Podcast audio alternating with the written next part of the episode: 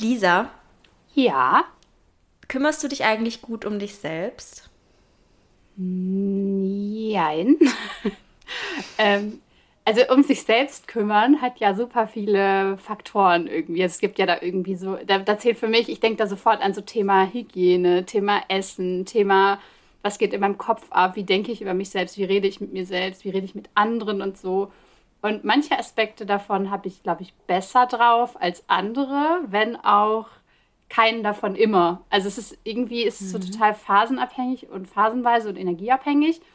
Mm, Ich würde aber sagen, dass ich mich heutzutage besser um mich selbst kümmere, als es zum Beispiel vor zehn Jahren oder so der Fall war, wo ich mich auf allen diesen Ebenen, die ich gerade genannt habe, komplett beschissen um mich gekümmert habe und dadurch dafür natürlich auch irgendwie den Preis zahlen musste.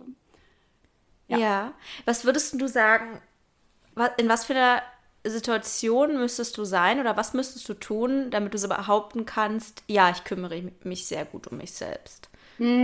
Ich glaube, dass der, der Hirnpart, also der Part, was ich über mich selber denke, irgendwie die größte Rolle spielt, weil wenn ich selber über mich positiv denke und irgendwie versuche, viele Dinge irgendwie positiv zu sehen oder einfach zu gucken, ähm, ich fühle mich gerade wohl oder ich mache gerade was Cooles oder so, oder ich habe gerade das Gefühl, ich bin selbstwirksam, ähm, dass dann alles andere so dem unterliegt. Also quasi, wenn es mir vom Kopf her gut geht und ich mental irgendwie relativ positiv, sonnig, in Anführungsstrichen, gestimmt bin, dass ich dann auch relativ einfach, in Anführungsstrichen, schaffe, zum Beispiel Hygiene, zum Beispiel Essen, zum Beispiel so die anderen Sachen. Äh, mein größtes Defizit ist, glaube ich, dass ähm, wie stehe ich für mich selbst ein und wie ebne ich mir quasi den Weg, um, um mich besser um mich selbst zu kümmern, um Grenzen zu setzen und so weiter. Wie ist das bei dir? Also kümmerst du dich gut um dich?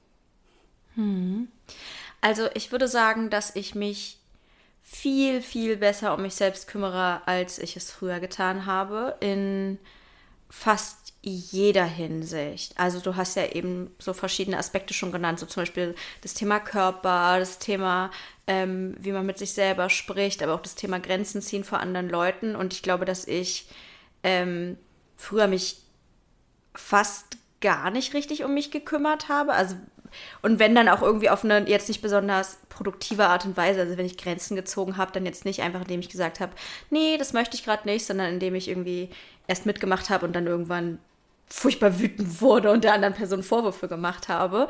Ähm, das ist ja auch nicht so richtig sich um sich selbst kümmern, sondern das ist ja dann schon fast eher Notwehr in dem Moment Ja.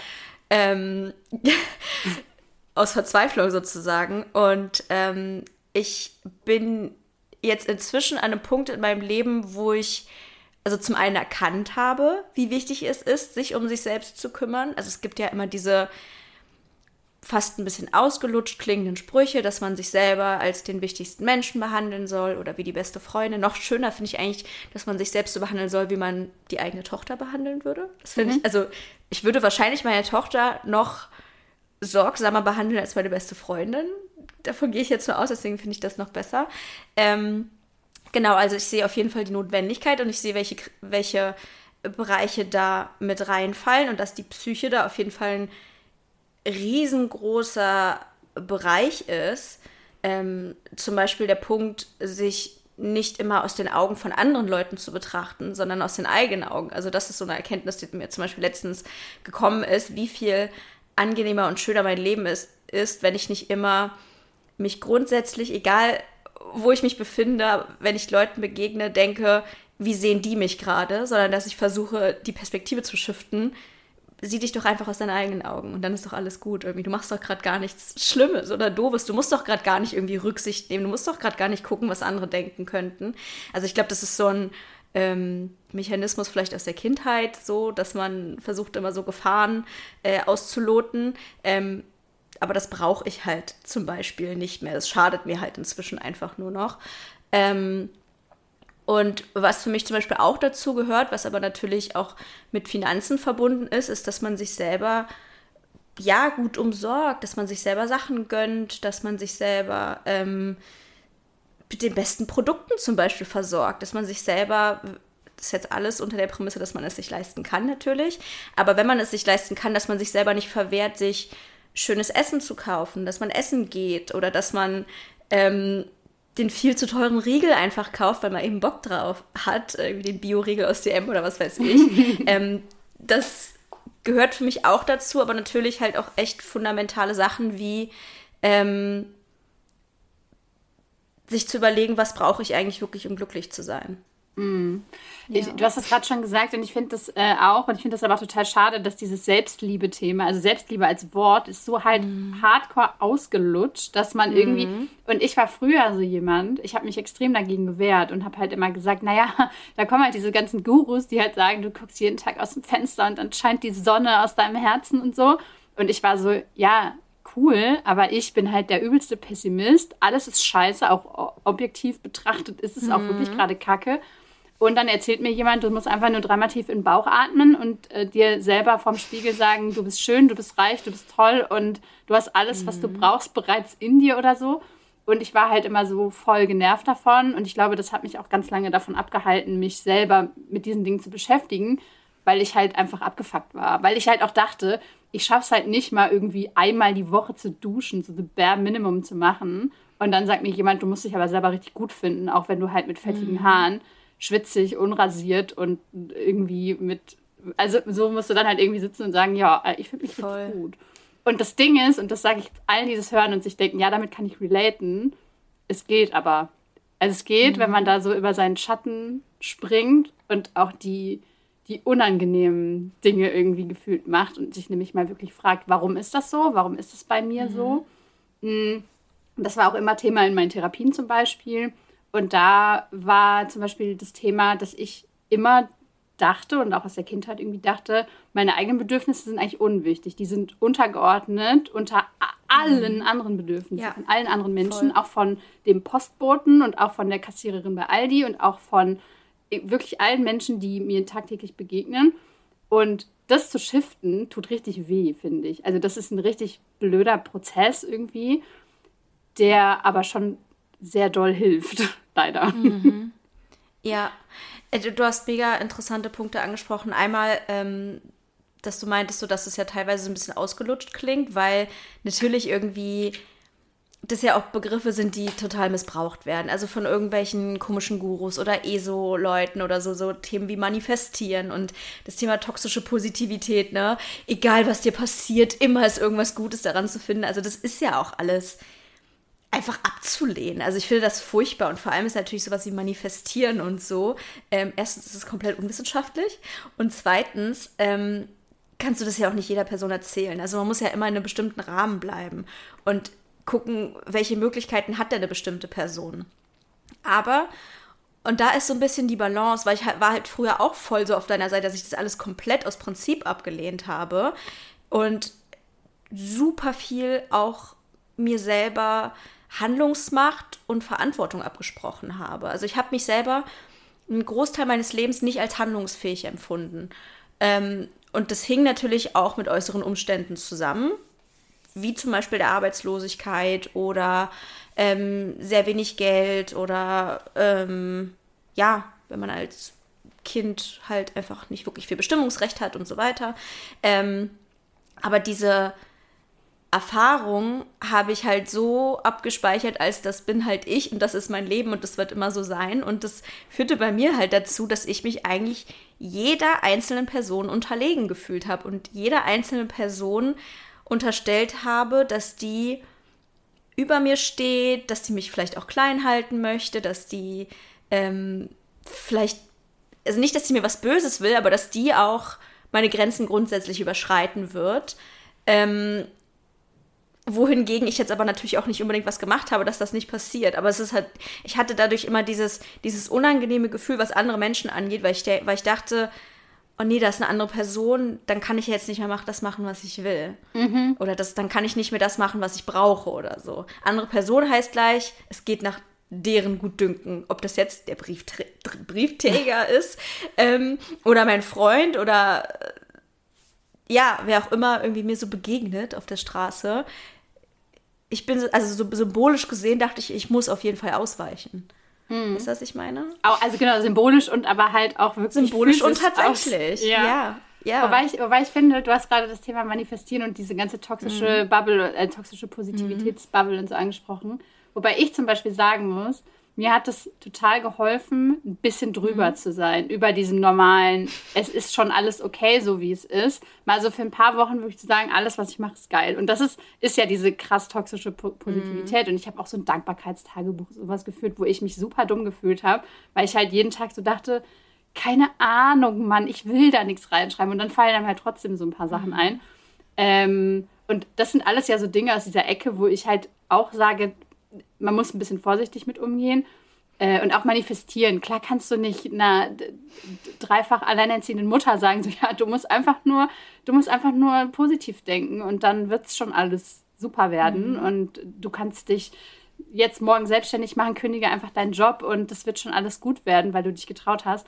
Das ist halt Bullshit. Ne? Aber ich glaube halt so ein bisschen zu gucken, was fühlt sich denn gut an hat für mich, und ich glaube, dass das halt irgendwie auch meine, meine Hirnchemie verändert hat dahingehend, also dass es mir mhm. einfach leichter gefallen ist, ähm, positiver zu denken. Aber ich kam halt auch aus einer Realität, wo ich der pessimistischste Mensch war, den ich selber kannte. Ich kam halt auch aus dem mhm. Ruhrpott, da ist man grundsätzlich irgendwie keine Frohnatur oder so. Ich wohne jetzt in der Nähe von Köln, da ist man halt irgendwie schon ganz anders geprägt.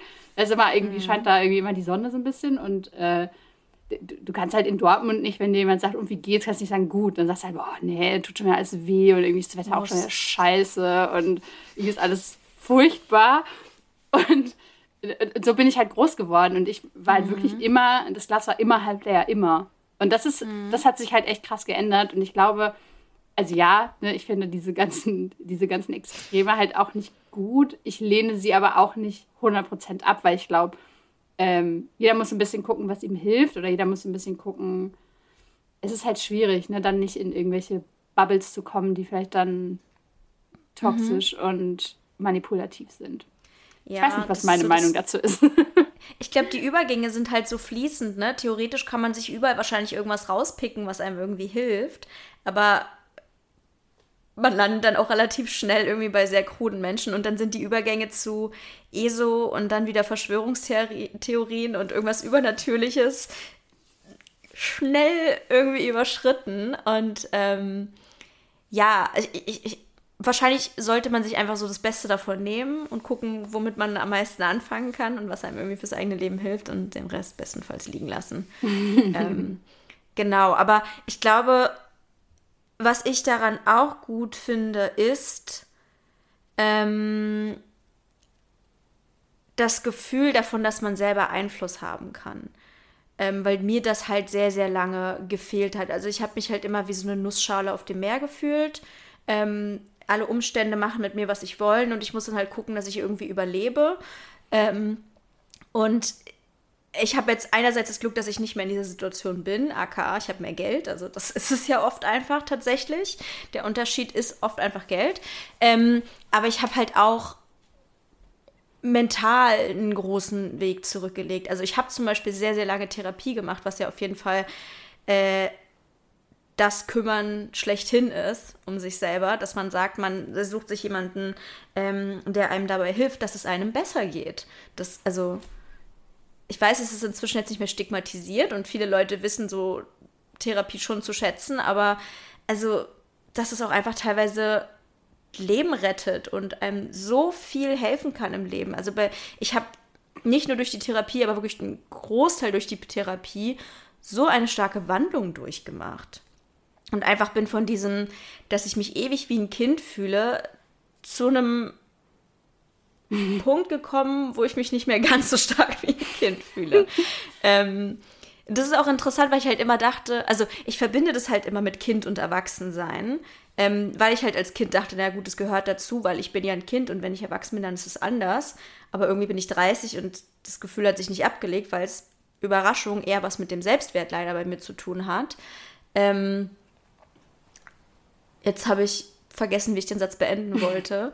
ähm, aber auf jeden Fall, das ist bei mir, ich würde ich würd nicht mal sagen, das ist eine Baustelle bei mir, sondern das ist gerade was, wo ich mich gerne mit beschäftige aktuell. Mhm. Hast du das Gefühl, dass die Diagnose ADHS dir da geholfen hat, mhm. auf diesem Weg weiterzukommen? Mhm. Ja, total. Also ich würde halt sagen, eine Therapie insgesamt zu machen, war halt Schritt 1. Ähm, Schritt 2 war dann die ADHS-Diagnose. Und Schritt drei ist jetzt irgendwie alles, was darüber hinausgeht. Also mhm. ich habe das Gefühl, ich habe jetzt in diesem einen Jahr sehr, sehr viel Arbeit in das Thema äh, ja, Akzeptanz von, von mir selbst und Neurodivergenz und ich bin anders und Unmasking und das ganze Kladderadatsch irgendwie gelegt. Und jetzt komme ich in so ein bisschen allgemeineres Territorium, wo ich insgesamt denke, okay, aber wie könnte ich denn jetzt nicht nur als ADHS-Person, sondern als Mensch insgesamt irgendwie für mich das beste Leben leben. Mhm. Ja, voll. Ich glaube auch, dass es dabei irgendwie hilft, oder mir hat es auf jeden Fall krass geholfen, dieses drüber reden und immer wieder drüber reden. Und mhm. auch, ähm, auch ins Gespräch zu gehen mit Leuten, die zum Beispiel in einer ganz anderen Lebenssituation sind oder so. Ne? Also ADHS ist ja, hat ja nicht die eine Personengruppe, sondern eben ganz, ganz viele mhm. Leute. Und ähm, das war, glaube ich, was, was mir krass geholfen hat, einfach im Gespräch zu sein mit anderen Leuten, mich das erste Mal nicht mehr unnormal zu fühlen und so. Mhm. Halt auch diese Themen, wir hatten es ganz am Anfang mit so äh, Hygienekram, Zähneputzen, Duschen und so, das war halt bei mir irgendwie immer schon ein Struggle. Äh, aber zu wissen, dass ich damit nicht alleine bin, hat halt dazu geführt, dass ich es besser hinbekomme. Also, weil ich das Gefühl habe, naja, ist ja, es ist ja gar nicht so hammerkrass schlimm, wenn ich halt einfach mhm. dauernd vergesse, mir abends die Zähne zu putzen, weil es geht anderen Leuten halt auch so. Und dadurch mhm. stehe ich vielleicht abends doch nochmal auf und putze mir die Zähne. Oder weißt du, also irgendwie habe ich das Gefühl, dass dieser Druck halt weg ist, mich dafür so krass schämen zu müssen. Und dadurch wird es irgendwie einfacher. Und das habe ich bei ganz, ganz vielen Dingen erlebt, äh, jetzt in den letzten anderthalb Jahren. Und ähm, ich glaube, dass, dass dieses Community Building auch bei mir einen riesen, riesen mhm. Fortschritt gebracht hat. Ja, ja, voll, auf jeden Fall. Also das Gefühl, mit so vielen Dingen nicht alleine zu sein, das war bei mir auch bahnbrechend, möchte ich sagen. Also ich habe so viel Scham dadurch abgelegt.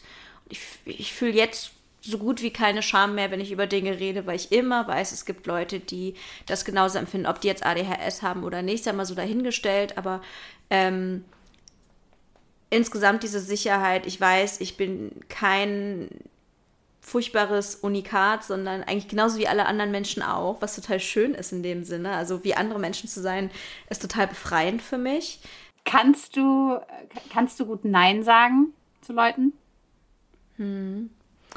Ähm, nein, aber ich kann gut einfach gar nichts sagen. Liebe alles daran. Ja, also weil ich bin halt jetzt nicht die Person, die alles mitmacht, was ja sozusagen die Konsequenz davon wäre, wenn ich immer Ja sage. Ich sage nicht immer Ja, aber jetzt mich vor jemandem hinzustellen und zu sagen, das ist ja eine schöne Idee, aber ich bin nicht dabei, Dankeschön. ich glaube, so weit bin ich noch nicht. Ähm, obwohl das wahrscheinlich, also weiß ich nicht, ob das jetzt das Beste und Gesündeste und Tollste wäre oder man sich dann auch manchmal einfach so rausnehmen kann, vielleicht sich das Leben ein bisschen leichter zu machen. Ähm, aber ja, ich, ich, ich mache auf jeden Fall nicht alles mit. Mehr. Mhm. Inzwischen. Das würde ich sagen. Und du? Du hast letztens ein Reel dazu gemacht. Ja, ich, ich übst äh, Nein zu sagen. Ich lerne das und das ist, ist natürlich super mhm. eklig, das zu lernen, weil ich bin auch eher so Typ, ich sag gar nichts oder ich sag halt, oh ja, müssen wir mal gucken und dann sage ich halt gar nichts mehr. Also irgendwie mhm. so versuchen, dass die Themen immer so zu umschiffen. Ich glaube aber, dass mir das super viel Druck gemacht hat in meinem Leben oder super viel Stress, wo ich dann noch ewig mhm. darüber nachgedacht habe, ob die Person sich jetzt vielleicht nochmal meldet und vielleicht noch eine Antwort will, ich eigentlich Nein mhm. sagen müsste und die Person vielleicht selber schon gar nicht mehr dran gedacht hat. Ähm, und ich habe schon das Gefühl, dass mir Nein sagen, und damit, damit, ist jetzt natürlich nicht nur das Wort Nein gemeint, sondern eben auch zu sagen, pass mhm. auf, das ist jetzt gerade nichts für mich oder ich möchte das nicht weitermachen, obwohl ich das schon gemacht habe oder ich möchte äh, zum Beispiel in meiner Beziehung was verändern oder ich möchte zum Beispiel in meiner Beziehung mit meinen Mitmenschen irgendwie was verändern oder so, ähm, dass das mir ein sehr gutes Gefühl gibt, das weiß ich. Also ich habe danach jedes Mal so ein Sense of Achievement, wo ich das Gefühl habe, ja geil, ich bin gut für mich selber eingestanden. Mhm. Aber die Kehrseite davon ist halt, dass ich auch dazu neige, dann sehr viel Nein zu sagen oder dann auch zum Beispiel, ich bin ja so jemand, ich gehe halt nicht so besonders gerne raus oder mache was mit Leuten. Und dann kommt es halt schon mal vor, dass ich dann so denke, oh cool, das wäre jetzt voll Self-Care, wenn ich das absagen würde, weil ich fühle mich heute nicht so. Hm. Und aber eigentlich ist es nur mein Hirn, das es halt nicht gewöhnt ist, solche Dinge zu machen und ja. mir sagt, nee, das, nee, ich, ich bin anxious darüber oder ich fühle mich jetzt nicht so wohl bei dem Gedanken, jetzt ins Restaurant zu gehen oder irgendwo auf eine Feier zu gehen oder so und dann abzusagen. Und ich dann dazu neige, zum Beispiel zu viel Nein zu sagen, weil ich dann zu Dingen Nein sage, die ich, wo ich eigentlich auch weiß, dass sie mir gut tun. Weißt du? Mhm. Ja, das kenne ich sehr gut. Äh, also, ich habe zum Beispiel über die Jahre festgestellt, dass ich eigentlich immer sehr gut auf mein Bauchgefühl hören kann. Und das ist halt so eine der Erkenntnisse der letzten Jahre für mich gewesen. Aber ein Problem dabei ist halt auch das, was du gerade sagst. Mein Bauchgefühl ist in bestimmten Momenten, und das weiß ich, falsch. Und das sind Momente, wo ich denke, nee, ich möchte das jetzt nicht machen, ich möchte jetzt nicht rausgehen, ich möchte mich jetzt nicht mit einer Freundin treffen oder so. Äh, dieses Gefühl kurz vorher kennst du ja auch, dass man eigentlich immer absagen möchte da weiß ich einfach, da ist mein Bauchgefühl falsch und das muss ich dann einfach ignorieren. Und ähm, vielleicht ist das dann aber auch ein Learning, dass man weiß, wann, wann das Bauchgefühl ziemlich sicher richtig sein wird und wann das Bauchgefühl einfach einen irgendwie austrickst. Ist ja vielleicht auch nicht unbedingt Bauchgefühl, sondern dieser Impuls irgendwie. Dass man Voll. weiß, bestimmten Impulsen darf man nicht nachgehen. Ja, aber das, ich finde, das ist halt, das ist eine meiner größten Struggle, weil ich glaube, ich weiß beim, bei vielen Sachen relativ genau, dass ich die nicht machen will. Und da fällt es mir hm. mittlerweile leichter, nicht direkt Nein, Nein zu sagen, nicht zu sagen, nö, kein Bock, sondern halt zu sagen, ach, mh, das passt mir gerade nicht so in den Zeitplan oder ach, mh, da müsste ich jetzt noch mal 15 Nächte drüber schlafen und dann können wir noch mal drüber sprechen. Also es ist halt so ein bisschen immer noch sehr abgemildert zu machen, mhm. aber zumindest zu sagen, pass auf, mein Interesse ist jetzt nicht da gerade für diese Sache ähm, aber ich halt überhaupt nicht genau sagen kann, ob ich bestimmte Dinge nur aus Angst, aus Unsicherheit oder mhm. aus ähm, dem falschen, dem falschen Gedanken von Self-Care machen will, indem ich halt denke, oh ja, ich, ich sollte besser auf meine Bedürfnisse hören, deswegen mache ich das jetzt nicht, obwohl es eigentlich, wenn ich das machen würde, wenn ich es immer machen würde, dass ich sage, ich mache nur noch das, worauf ich 100% Bock habe, dann würde ich gar nichts mehr machen. Würde ich absolut gar nichts ja. mehr. Ich würde auch keinen Sport mehr machen. nee. Ich würde halt nicht mehr mit dem Hunden rausgehen, ich würde nichts machen. Selfcare heißt ja auch nicht, dass man immer nur alles macht, was man gerade zu 100% fühlt, sondern dass man das macht, von dem man weiß, dass es wahrscheinlich das Beste für einen selbst ist. Also so würde ich halt Selfcare äh, eher definieren. Ähm, Stimmt auch. Fühlt sich aber ja, ja, im ersten Moment nicht so an. Ne? Also ja, im ersten Moment muss man ja. halt dann schon, das ist wie so ein Muskel, den man trainieren muss. Mhm. Ist auch voll so. Ähm, was für mich noch ein wirklich relevanter Punkt ist und noch ein Punkt, mit dem ich mich aktuell, aber eigentlich auch schon sehr lange beschäftige, also der mich emotional beschäftigt, ist das Thema die Erwartungshaltung anderer Menschen an mich. Ähm, was schon immer ein sehr, sehr großes Thema hatte. Also ich habe es ja vorhin schon so ein bisschen anklingen lassen, dass ich äh, immer dazu neige, mich aus den Augen von anderen Personen zu sehen und mich auch zu judgen aus den Augen anderer Personen, zu antizipieren, was könnte ich gerade falsch machen, womit könnte ich jemanden verärgern und so weiter und so fort. Ähm, aber auf der anderen Seite ist es auch eine Erwartungshaltung, die mit meinem Job zu tun hat. Und das ist die Erwartungshaltung, dass ich moralisch perfekt bin. Und das, ich glaube, das können fast alle Content CreatorInnen so ein bisschen, also mehr oder weniger nachvollziehen. Manche so, manche anders. Also für einige ist es vielleicht, manche ist es vielleicht auch einfach scheißegal, irgendwie so. Keine Ahnung.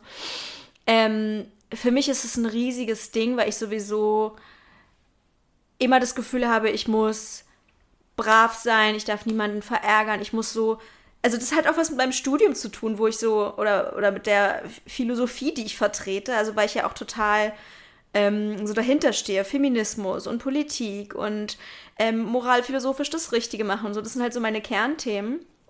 Und das führt dazu, dass ich manchmal das Gefühl habe, ich kann kein normaler Mensch mehr sein.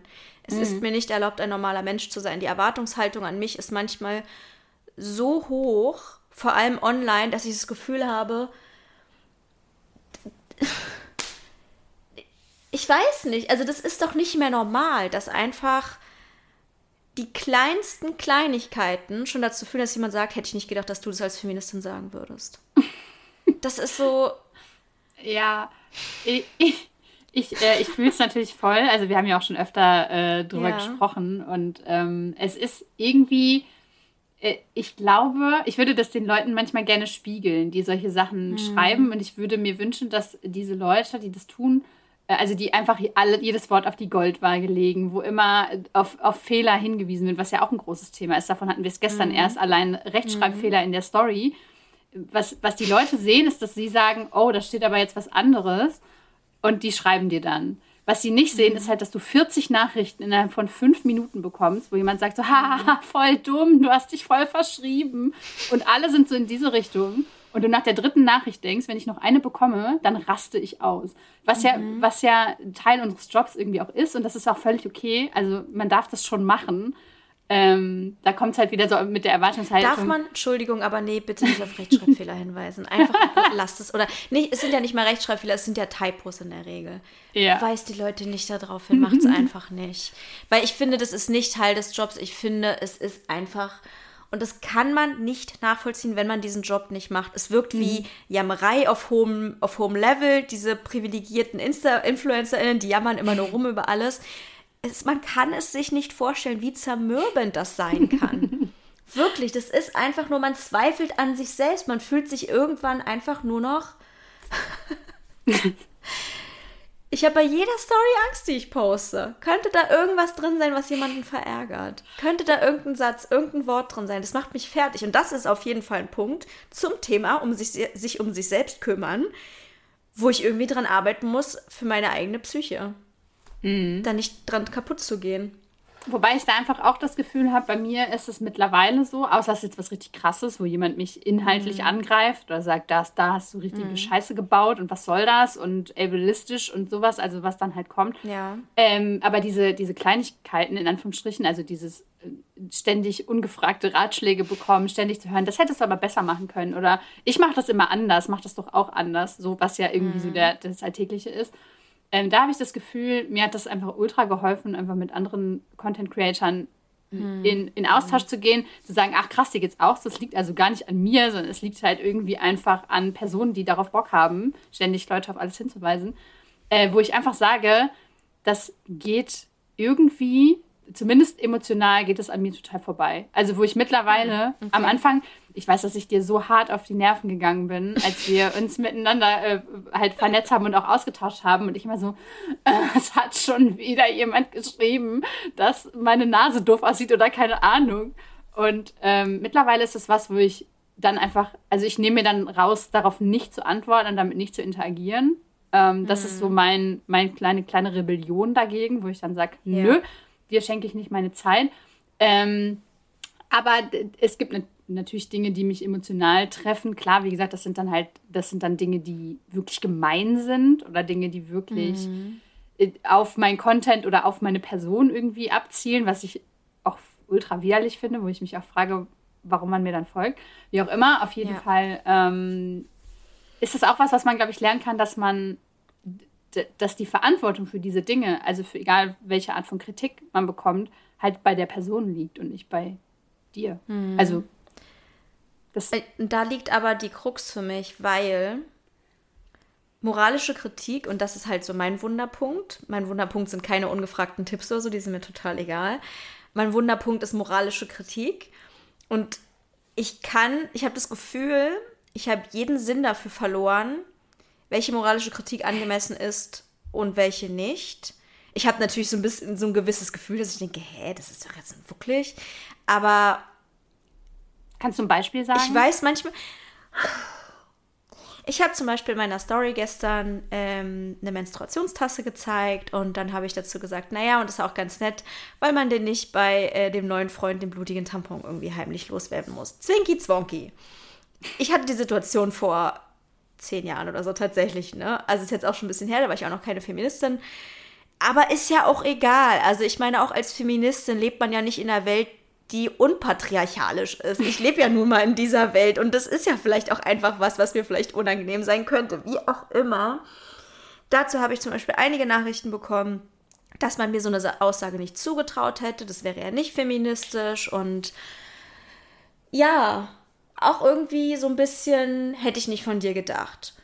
Und ich denke in dem Moment, ich habe einfach gravierend was falsch gemacht. Und ich kann teilweise nicht mehr unterscheiden, habe ich jetzt einfach nur eine Aussage getroffen, wo 99% der Menschen sagen würden, sag mal, ist doch völlig egal. Oder war das eine Aussage, die eigentlich weiß ich nicht. Also ich weiß, dass es Abstufungen gibt und ich weiß, dass es dass es dass irgendwelche rassistischen Slurs natürlich schon kritisierenswert wären und da dann Leute, wenn Leute mir das, mich darauf aufmerksam machen würden, dass ich dann reagieren müsste und sagen müsste, oh Gott, Entschuldigung, es tut mir leid oder wenn ich ableistische Sachen sage oder so, aber das es verschwimmt teilweise für mich. Es verschwimmt mhm. und ich, die Verhältnismäßigkeit wird unklar und jeder Fehler ist irgendwie gleich graviert. Ob ich jetzt einen rassistischen Slur benutze oder How I Met Your Mother gucke, was irgendwie eine sexistische Serie ist, es, es ist irgendwann alles auf der gleichen Stufe. Mhm. Ja. Und das macht meinen Kopf richtig. Es macht mich fertig. Richtig doll. Ja. Wobei man ja auch da sagen muss, also ich, ich fühle es halt voll, weil es ist, äh, mhm. dadurch, dass, dass dich jemand darauf hinweist, ist es ja sofort eine inhaltliche Kritik. Also es ist ja sofort mhm. so, wie kannst ja. du sowas sagen? Und dann fragst du dich, okay, mhm. wie kann ich eigentlich sowas sagen? Habe ich da irgendwie eine mhm. Baustelle oder ist da irgendwie was bei mir los oder so?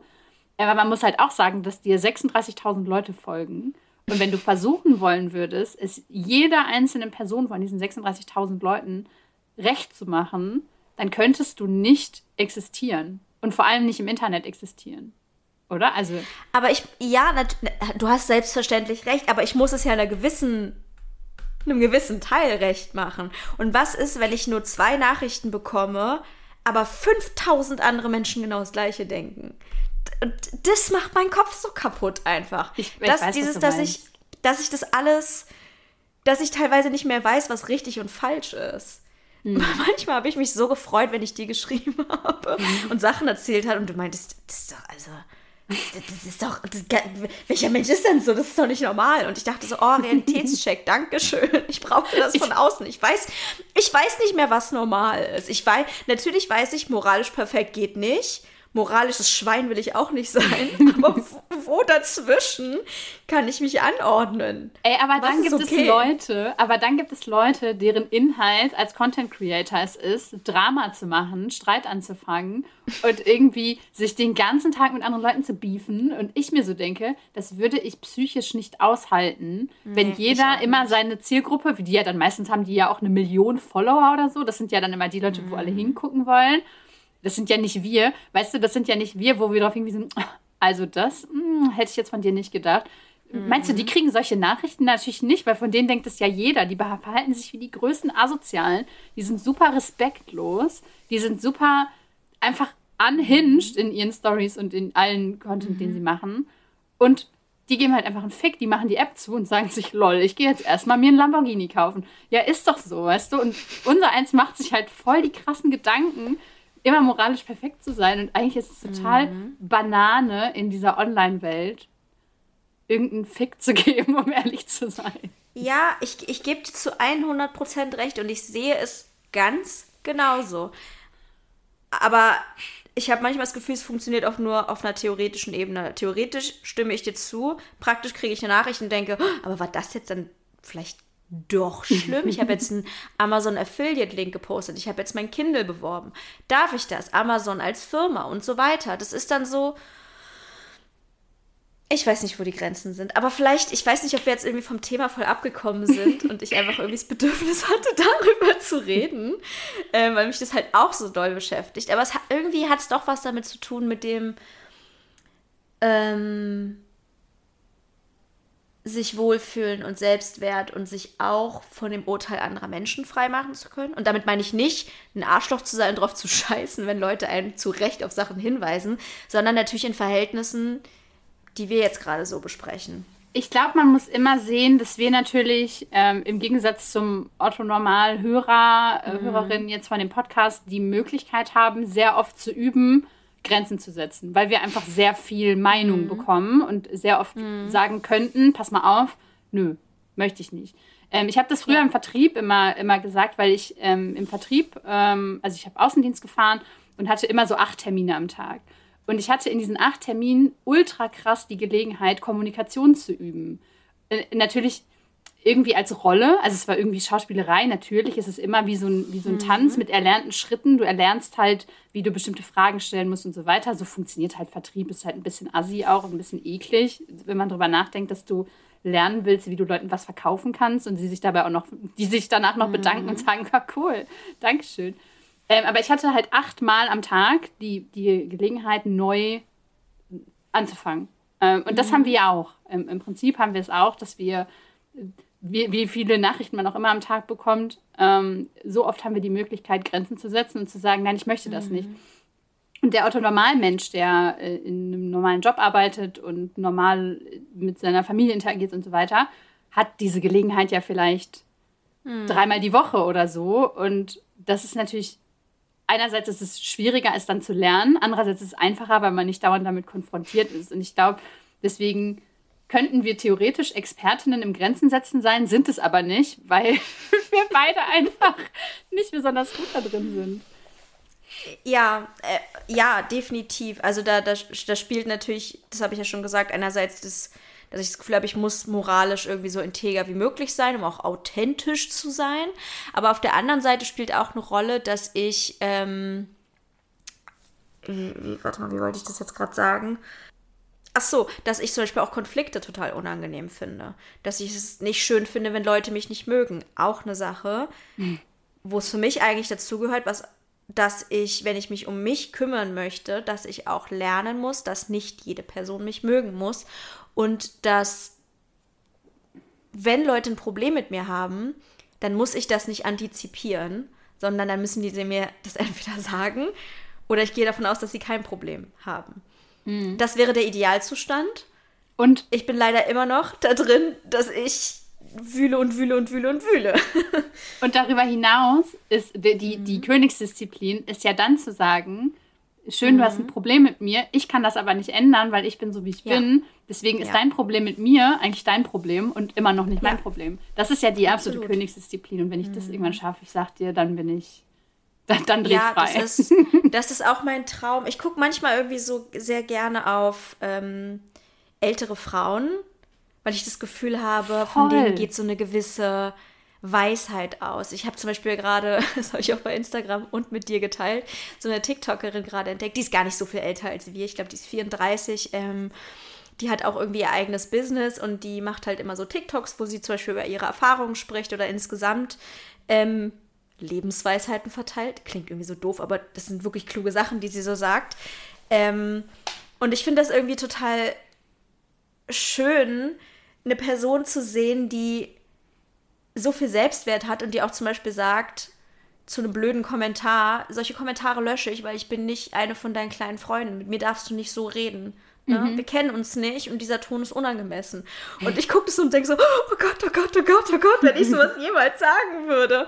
Ähm, aber es ist halt, ich denke so, oh, Queen, keine Ahnung. Das ist irgendwie so mein Vorbild, dass ich einfach zum Beispiel auch, wenn jemand sich mir gegenüber doof verhält oder beleidigend wird oder eine, in Anführungsstrichen, Kritik übt, wo ich denke so, nein, das, ich muss diese Kritik nicht annehmen. Das ist vielleicht auch so, so ein gewisses Ding in unserer Gesellschaft, dass man immer sagt, man muss kritikfähig sein.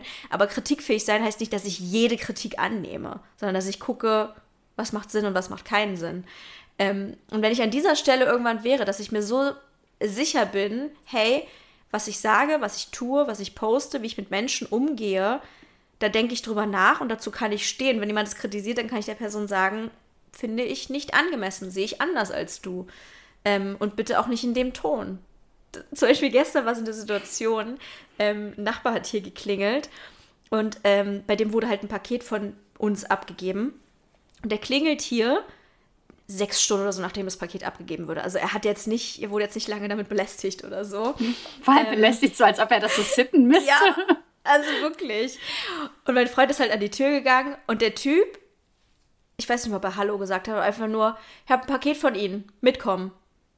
Oh, oh Gott. Ich war, ich war halt oft, also ich bin halt im Badezimmer gewesen, das ist direkt daneben, das heißt, ich habe alles gehört. Und ich dachte so, oh Gott, oh Gott, oh Gott. Ich bin so froh, dass ich nicht an die Tür gegangen bin. Wirklich, ich hätte, mir war heiß und kalt geworden und ich hätte nicht gewusst, was ich jetzt machen soll, weil ich natürlich gewusst hätte, das ist eine absolute Frechheit, dass er so mit einem redet und auch nicht einfach das Paket mitbringt, so, wenn er schon nach oben kommt. Ähm, aber auch offen zu sagen, passen Sie mal bitte auf, wie Sie mit mir reden, das finde ich sehr unangemessen, der wäre ich auch gestorben irgendwie in dem Moment. Also ich finde das so. Es Aber ist vielleicht auch noch mal ein Ding so mit Leuten, die älter sind, Männern, die älter sind als man selber. Aber es gibt ja auch Leute, die sich einfach richtig respektlos verhalten, immer, jedem gegenüber. So diese typische mm. Karen, die man so auf TikTok mm. immer wieder parodiert sieht. Oder auch, ne, also ob es Männer oder Frauen sind, wie auch immer, es gibt ja unterschiedliche Arten von Respektlosigkeit. Und da denke ich dann immer, das ist ja auch irgendwie eine Art von Self-Care für die. Also es ist natürlich total mhm. toxisch für alle anderen, aber die ja. geht sicherlich nicht mit einem Magengeschwür ins Bett oder, oder nee. hat irgendwann so den Gedanken so, oh Mann, vielleicht sollte ich mal netter mit den Leuten umgehen, vielleicht sollte ich mal moralisch ähm, komplett mit mir im Reinen sein. Ähm, hat die nicht. Oder hat der nee. nicht. Haben diese Leute Die nicht. denken, die stehen für sich ein. Die denken, weil die stehen über allen. Die, denken, die denken ja, halt, sie sind sowieso die, diejenigen, die am, am Ende, am Ende oder am Anfang der Nahrungskette stehen. Ja.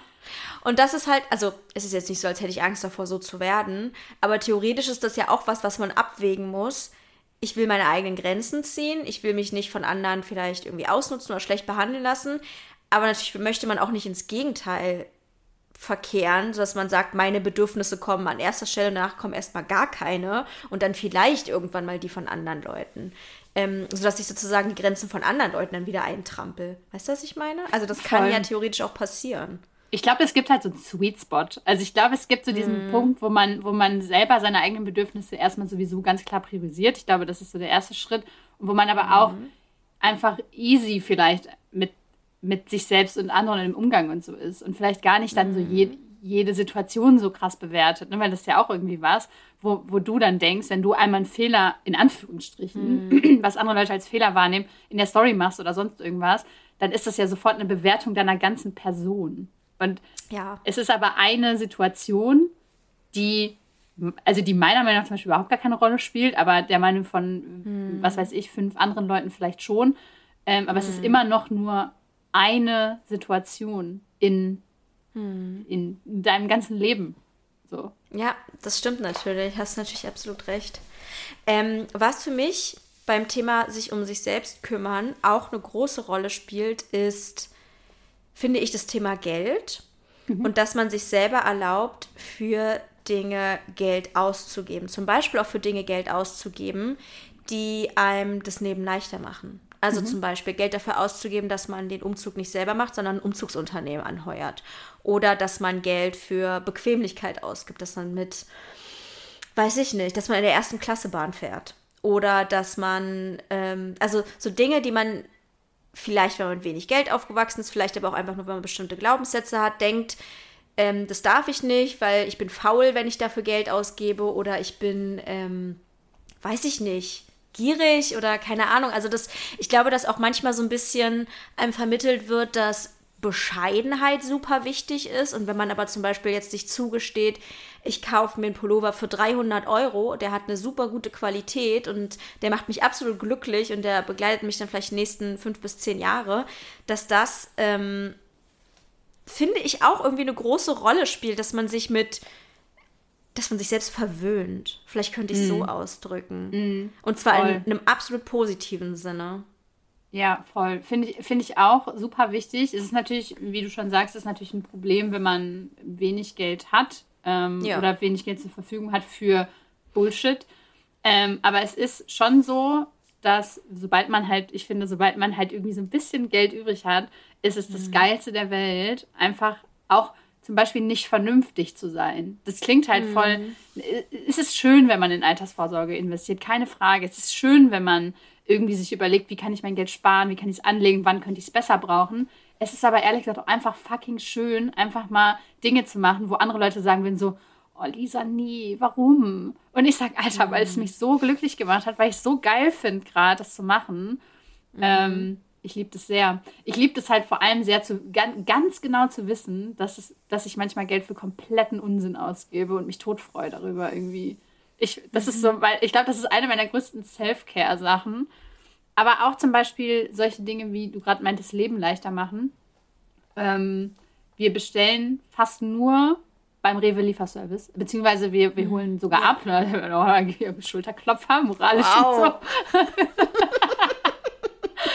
Ähm, aber das ist halt was, wir geben tatsächlich, glaube ich, deutlich mehr Geld für Essen aus, wie wenn. Manchmal habe ich Löffel, dann fahre ich zu Aldi. So, weil mhm. es ist mhm. natürlich deutlich günstiger, da Obst, Gemüse und sowas zu kaufen. Aber mhm. ganz oft kostet mich das den letzten Cent meiner Energie einfach. Ich habe dann nichts mehr. Ja. Ähm, mhm. Und deswegen bestellen wir einmal die Woche eine richtig fette, große Bestellung bei Rewe. Wir können uns das als Paar leisten, aber mhm. jede Woche überlegen wir, ob wir das machen sollen. Warum? Weil irgendwie weil wir es, glaube ich, auch ein bisschen schräg finden, so in, in Saus und Braus zu leben und Lebensmittel über Rewe zu kaufen. Ähm, ja. Und ich glaube, weil andere Leute halt vielleicht dann auch sagen würden, so, ja, aber Aldi ist schon günstiger, ne? Ja, und das, und ich glaube, das ist so ein bisschen auch was, was die Gesellschaft einem mitgibt, dass es als erstrebenswert gilt, so wenig Geld wie möglich für etwas auszugeben. Und natürlich ist es ein Grundsatz, an dem man sich halten muss, wenn man kein Geld hat. Ähm, aber ich frage mich manchmal, und das ist auch manchmal so ein bisschen kein Streitthema, aber ein Diskussionsthema in meiner Beziehung, dass ich oft denke, für mich hat Entspannung und Freiheit was damit zu tun, dass ich nicht immer auf den Preis achte. Und dass ich zum Beispiel auch einfach mal richtig oberflächlich bin und mir das Markenprodukt kaufe. Mhm. Weil ich denke so, es hat doch eigentlich moralisch nicht mehr Wert, wenn ich weniger Geld für irgendwas ausgebe. Also bin ich jetzt zum Beispiel, wenn ich weiß ich nicht, wenn jetzt jemand zu den obersten 10% gehört und sagt, ich gehe aus Prinzip zu Aldi, ist die Person dann besser oder moralisch integrer? Finde ich jetzt eigentlich nicht unbedingt. Also warum denkt man, dass viel Geld für Sachen ausgeben automatisch was Schlechtes ist? Und das ist nämlich, das ist eigentlich der Punkt, der so über dieser ganzen Folge steht, weil diese, die Antwort auf diese mhm. Frage ist, ist das moralisch so? Ist, es kommt darauf an, wen du fragst. Du wirst, mhm. egal wie moralisch perfekt du bist. Du wirst niemals für jeden moralisch perfekt sein, weil du nicht irgendwie eingesperrt in deinem Zimmer einfach auf einem Stuhl sitzt und jeden Monat mhm. 10.000 Euro an gemeinnützige Organisationen spendest. Dann vielleicht, aber vorher nicht. Mhm. Ähm, ja. Und das ist halt das Ding. Es werden mit Sicherheit Leute Scheiße finden und werden sagen so, ja, aber mhm. warum muss man denn das Markenprodukt kaufen? Das ist ja alles nur Marketing und bla bla bla. Mhm. Fuck it, ist doch scheißegal. So. Ja, ich habe das zum Beispiel auch schon manchmal so in der Story von anderen Influencerinnen gesehen, die dann ähm, nach einem Produkt gefragt wurden und es verlinkt haben. Oder nach einer Unter, äh, ähm, nach einer, äh, wie heißt es nochmal? Nach einem Airbnb oder irgendeiner Unterbringung, mhm. so im Urlaub oder irgendwie irgendwas. Nach irgendwas wurden sie gefragt, sie haben es verlinkt. Und dann sagen sie halt in der nächsten Story, ja, ganz ehrlich, Leute, ihr habt danach gefragt und jetzt kriege ich tausend Nachrichten, wie teuer das doch ist. und da denke ich mir halt, und das habe ich wirklich schon öfter gesehen, und da denke ich mir so, es ist ja ein Verurteilen. Es ist ja ein Verurteilen, was andere Menschen mit ihrem Geld anstellen. Vielleicht ist es auch ein Verurteilen, dass Menschen überhaupt Geld haben, wo ich mir denke, da sollte man vielleicht. Also es gibt viele Menschen, die man dafür verurteilen kann, aber in bestimmten Sphären jetzt auch nicht unbedingt. Also klar sollten wir Millionäre und Billionäre verurteilen. Das ist ja, nee, Billionär nicht, Milliardäre, so heißt es ja. Mhm. Ich höre das mal nur auf Englisch, deswegen Billionär. Ähm, aber ich finde nicht, dass wir Leute, die jetzt zum Beispiel in der, die sich einen Urlaub für mehrere tausend Euro im Jahr holen, dafür verurteilen dürfen. Weil natürlich müssen wir das selber nicht machen. Und natürlich kann sich das jede Person nicht leisten. Aber indem ich es mir leiste, nehme ich ja nicht einer anderen Person was weg oder sage, haha, du Loser, du kannst es dir nicht leisten. also bringt Bescheidenheit denn anderen Leuten etwas, die weniger Geld haben? Und das glaube ich generell. Ich glaube, dass generell einfach mehr Leute einfach vor ihre eigene Tür kehren sollten. Mm, das ist ja dieses ja. mit dem Geld, das hat für mich ganz viel mit Neid zu tun. Also da sehe ich mm. mich auch mhm. immer voll. Also da muss ich einfach sagen, mm da mhm. bin ich, glaube ich, manchmal so ein bisschen toxisch, wo ich dann Leute sehe, die sich was leisten und ich kann mir das nicht leisten. Und dann bin ich so, -hmm. ja, klar, natürlich. Ne? Andere können sich das jetzt hier, wollen sich jetzt so einen Luxusurlaub ja, leisten. Ja, klar. Herr Lisa, ich habe die gleichen Gedanken, aber ich schreibe sie der Person nicht. Und das ist der Unterschied. ja, eben. Eben, natürlich bin ich auch judgy, natürlich finde ich auch Sachen kacke, natürlich denke ich auch, hm, schön dein Wellnessurlaub, ne? wie viel hast du dafür gezahlt? Klar habe ich solche Gedanken, aber zwischen Gedanken und diese Meinung tatsächlich haben und sie auch noch öffentlich vertreten oder der Person sagen, da liegen ja Meilen dazwischen. Ja, wobei, wobei ich glaube, dass ja dieses Meinung haben, ich habe ja auch sehr viel Meinung zu sehr vielen Dingen, zu denen ich eigentlich keine Meinung haben sollte. Ja, ich glaube, dass ich das die, dass das oft ein Problem ist, womit wir uns selber nämlich wieder in den Arsch treten, weil wenn du nämlich denkst, oh, ein toller Wellnessurlaub, ja klar, ne? Und dann gehst du selber auf Wellnessurlaub mhm, und denkst dir so und denkst dir so, oh Scheiße, das sage ich jetzt lieber nicht auf Instagram, weil das ist natürlich, ah, hm, das ist ja dann klar, was ich auch nicht mehr relatable. Genau. Und, und das ist mhm. ja das, und ich habe das ja andauernd, wir haben in irgendeiner Folge haben wir schon mal das zumindest angeschnitten. Dieses, die eigenen Gedanken steuern halt so sehr, wie wir uns selber mhm. über uns mhm. selber fühlen, weil wenn du andere Leute halt judged, was ich auch dauernd mache, dann judge mhm. ich mich immer auch selbst, weil irgendwann werde ich in die Situation kommen, wo ich mich ja. in derselben Situation wiederfinde und dann denke, oh fuck, alle judgen mich jetzt. Obwohl wahrscheinlich niemand dran denkt, aber ich halt mir selber mhm. einprogrammiert habe, dass ich scheiße bin, wenn ich das mache. Vielleicht dann doch ein Argument dafür, weniger judgy auch im Kopf zu sein. Hm, das ist aber sehr hilft, schwer. Das ist sehr schwer, aber vielleicht hilft es auch, dass man sich selber weniger judgt, wenn man irgendwie auch offener für Lebensentscheidungen anderer Menschen ist. Insgesamt. Ja, ich, ich frage mich halt, also ich habe das Gefühl, es ist über die letzten Jahre bei mir deutlich besser geworden. Ich frage mich halt, mhm. ob ich mhm. irgendwann so mit 50 oder so da sitze und mir denke, ja, Jetzt weiß ich irgendwie, jeder hat irgendwie das Recht, alles zu machen. Weil ich habe wirklich das Gefühl, mit 20, ich glaube, wenn du so aus der Schule kommst oder so, ist, glaube ich, jeder noch super in diesen, in diesen Gefügen, wo halt jeder jeden judgt und jeder über jeden tuschelt und sagt so, oh, hast du die gesehen, die Haarfarbe, oh Gott. So. Mhm. Ähm, und da wächst man dann hoffentlich, also bei mir ist es zumindest passiert, kann man irgendwie rauswachsen, so ein bisschen. Mhm. Aber andererseits natürlich vielleicht auch nicht. Ich weiß es nicht ob sich das nur vielleicht verändert hat, weißt du? Also es kann halt auch einfach sein, dass ich einfach andere Leute jetzt judge als früher. also ich glaube nicht, dass es insgesamt was mit dem Alter zu tun hat, weil ich glaube, dass es mit 20, 30 und 70 Leute gibt, die genauso judgy sind, wie sie immer waren. Aber wenn man sich bewusst damit beschäftigt, dann kann man das, glaube ich, irgendwann ablegen als erwachsene Person.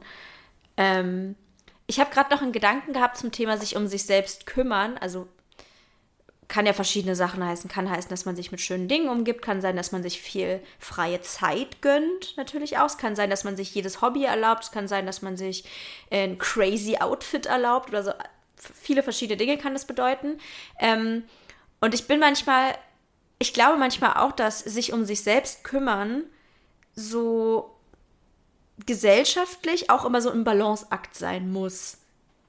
So nach dem Motto, Klar, du darfst jetzt nicht verloddern und du musst auf deine Hygiene achten und du musst darauf achten, dass du jetzt nicht irgendwie alles mit dir machen lässt, weil sonst bist du irgendwie erbärmlich und so. Aber wenn du zum Beispiel zu viel Selbstwert hast, wenn du zu sehr du selbst bist und von der Gesellschaft vielleicht auch ein bisschen abweicht oder so, wenn du dich zu oft selber treatest oder dir geile Sachen kaufst oder zu oft im Urlaub fährst oder was auch immer, dann wird das auch nicht mehr so positiv aufgenommen. Also wenn man sich selber super doll verwöhnt und ganz viele Sachen gönnt, zum Beispiel ausschlafen oder sowas, dann finden viele Leute das auch wieder nicht so geil. Mm. Aber ich glaube dann, die Self-Care daran ist dann drauf zu scheißen, wie Leute das dann halt finden. Ja, klar, das ist immer die Königsdisziplin. das ist immer wieder das, worauf es hinausläuft. Ne? Bleib bei dir selbst, mach das, was dir gut tut, versuch dich von den Erwartungen und der Kritik anderer zu lösen.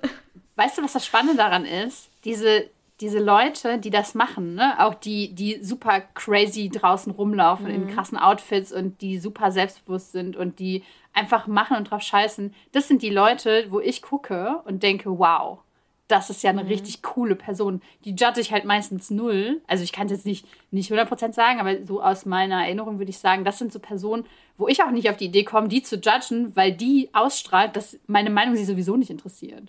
Mhm. Also, und ich glaube, dass man sich dadurch, dass man halt vollkommen man selbst ist, und ich glaube auch, dass die Leute auch Struggle haben und auch sich denken, scheiße, mein Arsch ist fett oder keine Ahnung. Also ich glaube jetzt nicht, mhm. dass die Leute morgens aufstehen und sich denken, Alter, ich bin eh geil, fickt alle anderen, weil das ist nicht menschlich, ne? Mhm. Ähm, aber ich glaube, so, so umso näher man da dran kommt, umso weniger gehen dann die Leute vielleicht auch auf die Nerven mit ihrer Meinung, weil wenn du halt ausstrahlst, das ist das ja, du kannst ja, ja schon sagen. Das, ja. das glaube ich auch manchmal. Ich glaube, dass man auch ähm, umso mehr Meinung und Kritik und was auch immer sich anhören muss, wenn man ausstrahlt, dass man sich auch immer danach richtet. Und dass man das auch, also nicht, dass man das haben möchte, aber dass man auch irgendwie super schnell einknickt, immer sagt, ja, ja und so. Also weißt du, was ich meine? Hm. Ist jetzt, ich finde jetzt nicht, dass Leute immer sagen sollen, nee, halt die Fresse. Ich finde, es ist mir egal, was du sagst, so. Ähm, aber mir ist es teilweise schon aufgefallen, dass Leute, die eine sehr, sehr starke Meinung haben oder die sehr krass immer sich selber, wie soll ich sagen, ich, ich will es gar nicht negativ ausdrücken, sondern versuchen neutral auszudrücken, aber die einfach, die die meiste Kritik eher abblocken oder sagen, nee, sehe ich nicht so. Ich, ich pff, kannst du mhm. gern so denken, nein. Ähm, dass die teilweise auch weniger kritisiert werden. Ja. So kommt es mir manchmal vor. Oder man ihn mehr durchgehen lässt. Und das meine ich auch nicht werten, sondern wirklich einfach nur, dass man dann eher sagt, ja, okay, der Person brauche ich dann vielleicht auch gar nicht schreiben. Oder der Person brauche ich das vielleicht auch gar nicht sagen. Wie, wie gesagt, ich glaube einfach, dass man es irgendwie ausstrahlt. Ähm, dass mhm. es vielleicht. Ich hatte jetzt gerade noch einen Gedanken, aber der ist jetzt leider weg. Der war vielleicht auch gar nicht so wichtig, keine Ahnung. Ja, ist ein bisschen vielleicht wie das, was du vorhin gesagt hast, wenn jemand äh, irgendwie auf alles scheißt und keine Ahnung, irgendwelche Pelze online trägt und sagt, oh, wie geil ich bin. Dann ist es vielleicht auch einfach so, ähm, die schlafen ruhig nachts. Denen ist das dann auch egal. Also das glaube ich halt wirklich, ne? Also mhm. ähm, das glaube ich wirklich, weil ich glaube, dass du irgendwann auch ein dickes Fell entwickelst gegenüber Kritik. Also ich glaube, wenn du jemand bist, zum Beispiel diese Arten von Influencer, die halt nur Drama haben den ganzen Tag und nur mhm. irgendwelche Skandale und so, du glaubst ja nicht, dass jetzt irgendwie jemand wie, wer fällt mir jetzt ein, Michael Wendler, sich jeden einzelnen Kommentar durchliest und sich denkt, oh, voll doof jetzt, sondern keine Ahnung, der wird wahrscheinlich auch einen Fick geben, weil äh, irgendwann, ja. was willst ja. du denn da noch machen? Aber wie kommt man denn da hin? Also ich meine, kommt das ab einer gewissen Größe oder hat man dann einfach psychische Beratung? Weil es, ich bin jetzt natürlich nicht annähernd in dieser Größe, aber ich mache es halt schon ein paar Jahre und ich habe das Gefühl, ich werde eher noch dünnhäutiger. Ja, das verstehe ich. Ah, da müsste man, da müsste man jetzt jemanden fragen, der in diesen Sphären schwebt, ähm, ob das ja. so ist. Aber ich glaube halt, um mit umso, ich merke das ja selbst schon, dass mit umso mehr Meinungen ich konfrontiert bin, manchmal mache ich eine Story und kriege drei verschiedene Meinungen dazu, die so ganz stark sind. So, nein, ich finde das, nein, ich finde das, nein, ich finde, du solltest mm. das so mhm. machen. Oder auch sowas wie, ich habe letztens gefragt, was soll ich, was soll ich bei meinem Account anders machen? Und da war wirklich alles dabei. Da war wirklich alles dabei. Ich soll mehr mhm. das, ich soll weniger das, ich soll mehr davon und weniger davon. Ich soll doch mal das. Nee, ich soll auf keinen Fall das. So. Und so, immer wenn das passiert, passiert in meinem Hirn nämlich auch was Spannendes, nämlich, ja gut, dann machen wir einfach alles so wie immer, ne? Ist ja, scheint ja dann der richtige Weg zu sein. Und ich glaube, dass umso größer das ist und umso mehr Meinung man halt bekommt, man wahrscheinlich irgendwie immer mehr in diese Richtung driftet. Zumindest hoffe ich das. Weil dann werde ich auch irgendwann so eine Person, die einfach sagt, cool. Bist du auch irgendwann der Wendler. Yay! ich wusste nicht mal, dass es ihn überhaupt noch gibt. Ich dachte. Er hat ja nicht jetzt eine eigene Serie auf RTL oder so bekommen? Ach was. Das passiert also, wenn man Verschwörungstheoretiker ist. Frag mich nicht, ich bin mir nicht sicher, ob das stimmt. Dürfen wir da eigentlich drüber reden? Das frage ich mich immer so irgendwie. Darf man über Leute in Podcasts reden? Du darfst nur nicht diffamieren, aber Dinge, die äh, allgemein bekannt sind, darf man sagen. Aha, okay. Gut. Aber was ist, also die Familie ist natürlich sehr stark Auslegungssache. Ich glaube aber, dass er vertritt vom Wendler alternative Wahrheiten. er vertritt halt seine Meinung, ja. Nein, ich glaube, dass man ich glaube, dass der Wendler uns nicht verklagen wird. Aber man weiß okay, es nicht. hoffen wir es. ja, ich glaube. Ich, ich finde es so süß irgendwie, dass das Thema, mhm. irgendwie habe ich bei dem Thema so ein bisschen was anderes gedacht und wir sind aber voll mhm. in so eine Richtung gekommen, die mir sehr gut gefallen hat. Nämlich, ja. dass das Außen und das ähm, sich um sich kümmern und Self-Care halt immer auch was mit dem Innen zu tun hat. Und mhm. das finde ich mega schön voll. und auch mega wichtig, glaube ich. Und deswegen, ich liebe es voll. Und ähm, genau, ihr Total. könnt uns gerne immer schreiben, was denn für euch so Self-Care ist, wie ihr euch um euch selber kümmert, was ihr vielleicht nicht so gut hinbekommt, wo ihr noch so Struggle habt. Das können mhm. wir voll gut auch mal auf äh, Instagram sammeln. entweder unter dem Post mhm. oder ihr schreibt uns eine Nachricht und wir können das dann anonym teilen zum Beispiel. Weil ich finde immer auch, dass es ein großer Faktor ist, dass man mit bestimmten Dingen nicht alleine ist und dass man irgendwie sieht, andere Leute ja. haben das auch und so. Ähm, das fände ich sehr spannend. Und vielleicht auch so eure Learnings, weil ich gerade Self-Care und so diese ganze Achtsamkeit und Selbstliebe-Bubble, wie gesagt, klingt total ausgelutscht, aber jeder nimmt da irgendwie so für sich seinen Teil mit und vielleicht habt ihr ein Learning, wo ihr sagt, ey, das hat mir total geholfen und es könnte ja sein, dass es irgendwie anderen auch hilft.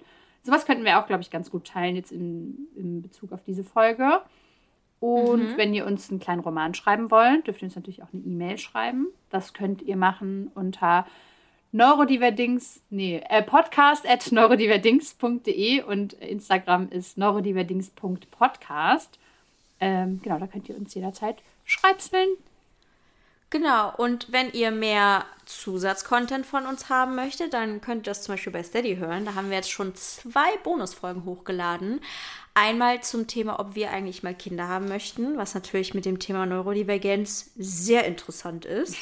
äh, und dann haben wir jetzt gerade eine Folge hochgeladen, wo wir Lisas Liebesleben analysiert haben und was in ihrem Leben zum Thema Dating und Beziehung schon so passiert ist. Und das Äquivalent dazu, also über mich sozusagen, gibt es dann nächste Woche. Dienstag. Irgendwann? Dienstag. Okay, genau, eine Woche später dann. Ähm, diese Folgen könnt ihr euch anhören, wenn ihr ein Steady-Abo abschließt. Ich habe äh, Steady auch in den Shownotes verlinkt. Und das ist für uns natürlich auch eine super, super coole finanzielle Unterstützung. Und ähm, ja, ich glaube, es ist auch sehr interessant, wenn ihr ein bisschen intimer mit uns werden wollt, wenn ihr ein paar mehr Details über uns wollt, dann ist Steady sehr, sehr cool, glaube ich. Ähm, genau, sonst gibt es noch die Möglichkeit, bei PayPal was in die Kaffeekasse zu werfen. Und ihr könnt unsere Instagram-Kanäle abonnieren. Das ist einmal der Podcast-Kanal ähm, neurodiverdings.podcast. Lisas ist at the Brain und meiner ist at Charlottchen mit Doppel-A. Genau, wir haben jetzt auch beide die Broadcast-Funktion und da sind wir, ja. da sind wir ja. unhinged, da sind wir wirklich, da sind die Fesseln alle weg. Da, alles, was ihr in dieser Folge gehört habt, spielt da nicht mit rein. Das ist wirklich da lustig. Uns beide pur. Ja. Ich, ich folge genau, deinem so gerne. Das ist so lustig. Ja, äh, Dito. Dito, ich liebe auch deine Bilder. Ähm, genau, äh, schaut da unbedingt rein und Hört auch beim nächsten Mal wieder zu, wenn wir Suggestivfragen stellen, uns gegenseitig. Heute war es eine äh, mittelfristige Suggestivfrage. Eine mittel, mittelsuggestiv. Okay, dann bis nächste Woche. Tschüss. Tschüss.